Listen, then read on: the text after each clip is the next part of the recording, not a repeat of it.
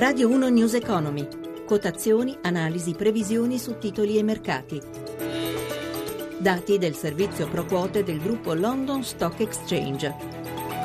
Ormai è questione di ore, il grande giorno è arrivato, le borse europee sono in prudente rialzo in attesa che la banca centrale sveli le sue intenzioni sul quantitative easing con cui proverà a ridare fiato all'economia e a combattere la deflazione. Dai cattivi dati sul fatturato ordinativi di novembre avete sentito nel GR, nel pomeriggio attendiamo il dato sulla fiducia dei consumatori dell'Eurozona, un dato importante, arriverà alle 16 e ora eh, di dare la linea a Paolo Gila a Milano per vedere come stanno andando i mercati. Buongiorno Paolo. Buongiorno da Milano, c'è molta cautela, ma per quanto riguarda Piazza Affari c'è un'intonazione positiva, gli operatori sono ottimisti, l'indice Fuzimib si apprezza dello 0,66%, bene anche Londra, più 0,34%, Parigi e Francoforte oscillano intorno alla parità. Ecco, torniamo subito a Piazza Affari, abbiamo il caso in positivo di Saipem che sta macinando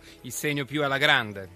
Sì, il titolo più in evidenza questa mattina è proprio Saipem, sta guadagnando il 7,10% per diverse ragioni, ci sono ricoperture tecniche da parte degli investitori e poi c'è stata una dichiarazione del segretario generale dell'OPEC Abdallah El Badri a Davos che ha fatto intendere che i prezzi dovrebbero stabilizzarsi, i prezzi del greggio, sui livelli attuali per poi rimbalzare. Nell'altri comparti, per esempio nei bancari, abbiamo una banca Carige che va molto bene. Sì, Carige sta guadagnando il 3%, ma il titolo che del comparto sta guadagnando di più è Banca Popolare delle Trurie e del Lazio, mette a segno un progresso del 14%. Per quanto riguarda gli industriali, un rapido sguardo? Beh, risentono dei dati sugli ordinativi dell'industria e sono proprio i titoli del Made in Italy legati alle esportazioni a cedere molto terreno, Safilo meno un punto, Toz meno un e mezzo, Ferragamo meno 3. Andiamo all'obbligazionario dunque, lo spread e il rendimento del nostro BTP decennale. Che scende a 116 punti base, ma il rendimento del BTP a 10 anni è stabile all'1,70%. E infine il cambio euro-dollaro. È sostanzialmente stabile, poco sopra quota è 1,16, lo vediamo a 1,16,10. Grazie a Paolo Gira da Milano, 10.35. Saluto il nostro analista della settimana, Filippo Diodovic, strategist di IG. Buongiorno Diodovic. Buongiorno a tutti. Allora, siamo in attesa, lo dicevamo in apertura, è questione ormai di ore di conoscere il, se ci sarà il quantitative easing che sembra, sembra quasi sicuro. Quello che invece è la domanda che molti si pongono, quale sarà l'entità, cioè quanti miliardi verranno ogni mese spesi dalla BCE. I mercati che cifra stanno scontando? Sì, eh, diciamo che l'ammontare è uno degli elementi eh, da valutare con particolare attenzione. Eh, noi pensiamo che il piano sarà di dimensioni importanti, compreso tra i 700 e i 1000 miliardi di euro e comprenderà soprattutto anche l'acquisto di titoli di Stato investment grade, quindi in una prima fase potrebbe essere anche escluso quindi l'acquisto di titoli di Stato della Grecia.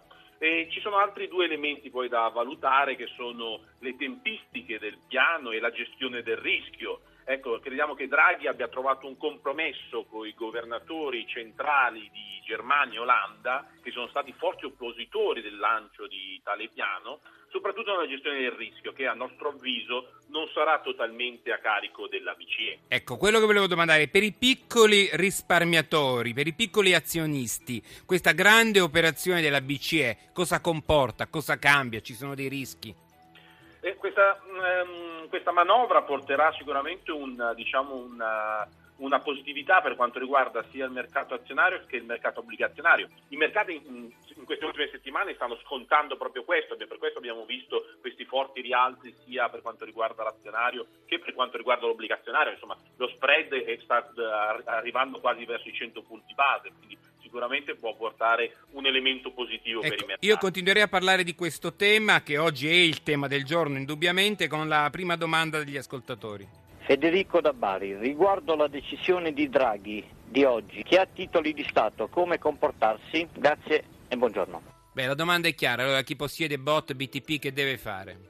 Sì, al momento mh, il nostro consiglio è quello di eh, tenere le proprie posizioni, eh, come detto i mercati hanno scontato, però possiamo ancora credere che Draghi possa riuscire a stupire i mercati con una manovra di dimensioni ben superiori alle attese. In questo caso i prezzi dei titoli di Stato continueranno a salire, implicando un'ulteriore discesa dello spread BTP-Bund e questo chiaramente può portare diciamo, maggiore ricchezza insomma, nelle, nei portafogli degli italiani.